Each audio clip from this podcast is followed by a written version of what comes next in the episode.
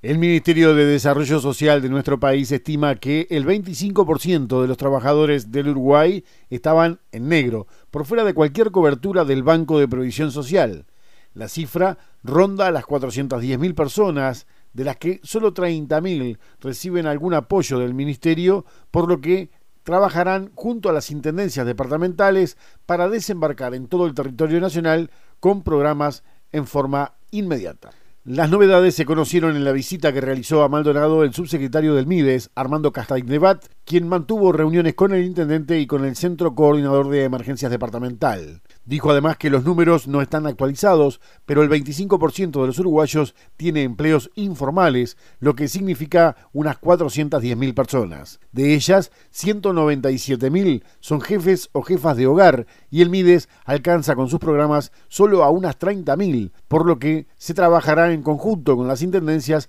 para llegarles con algún programa a los más de 300.000 desamparados. Nos encontramos con que prácticamente el 25% de los uruguayos está trabajando en negro, está abarcado por ninguna posibilidad de, retribución por parte del BPS y realmente ese es un tema muy preocupante. Seguimos avanzando, todavía no hemos terminado y de esos 410.000 uruguayos, unos 30.000 más o menos estarían alcanzados por algún programa del Ministerio, lo que nos lleva a que 300.000 largos no están bajo ningún medida protección del Estado. También ahí pudimos detectar que hay 197.000 jefes de hogares, lo que la situación es más grave aún. Y bueno, en esa línea estamos tomando medidas y ahí lo que vamos a hacer es no, no superponer esfuerzos, sino que el gobierno departamental en Maldonado y en los diferentes departamentos va a ser el, el, punto más cerca de llegada con la población. Ahí el ministerio nuestro va a colaborar en todo lo, lo que esté a nuestro alcance. Es más, creo que en los próximos días se va a definir de que algunos procesos o algunas cosas se lleven solo en oficinas departamentales y no superponer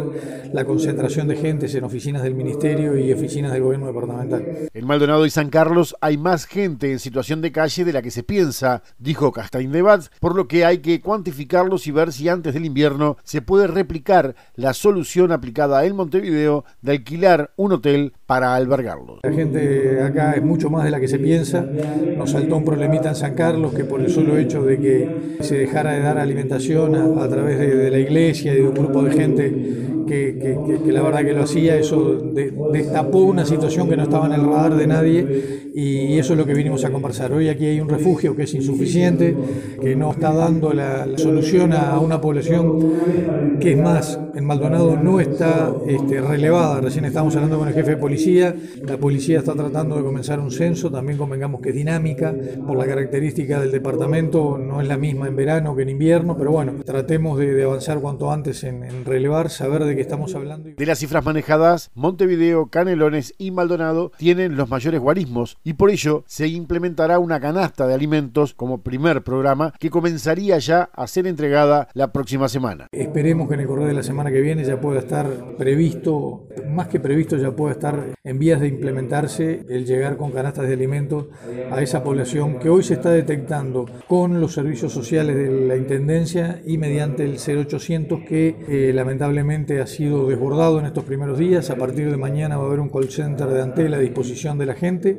para que a partir de ahí inicie el proceso. Este servicio va a ser aquellos que no están comprendidos en ningún plan del Ministerio de Desarrollo Social, que son esa cantidad preocupante de uruguayos y mucho más en un departamento como Maldonado, donde el trabajo diario es tan común, tanto en temporada como fuera de temporada, y que ese es el que más se ha visto afectado en este momento. En su visita a Maldonado, el subsecretario del MIDES impuso en su cargo al director territorial interino, Eduardo Rodas, un funcionario de carrera que ya ocupó ese cargo antes y que actualmente se desempeñaba en la repartición del MIDES de San Carlos.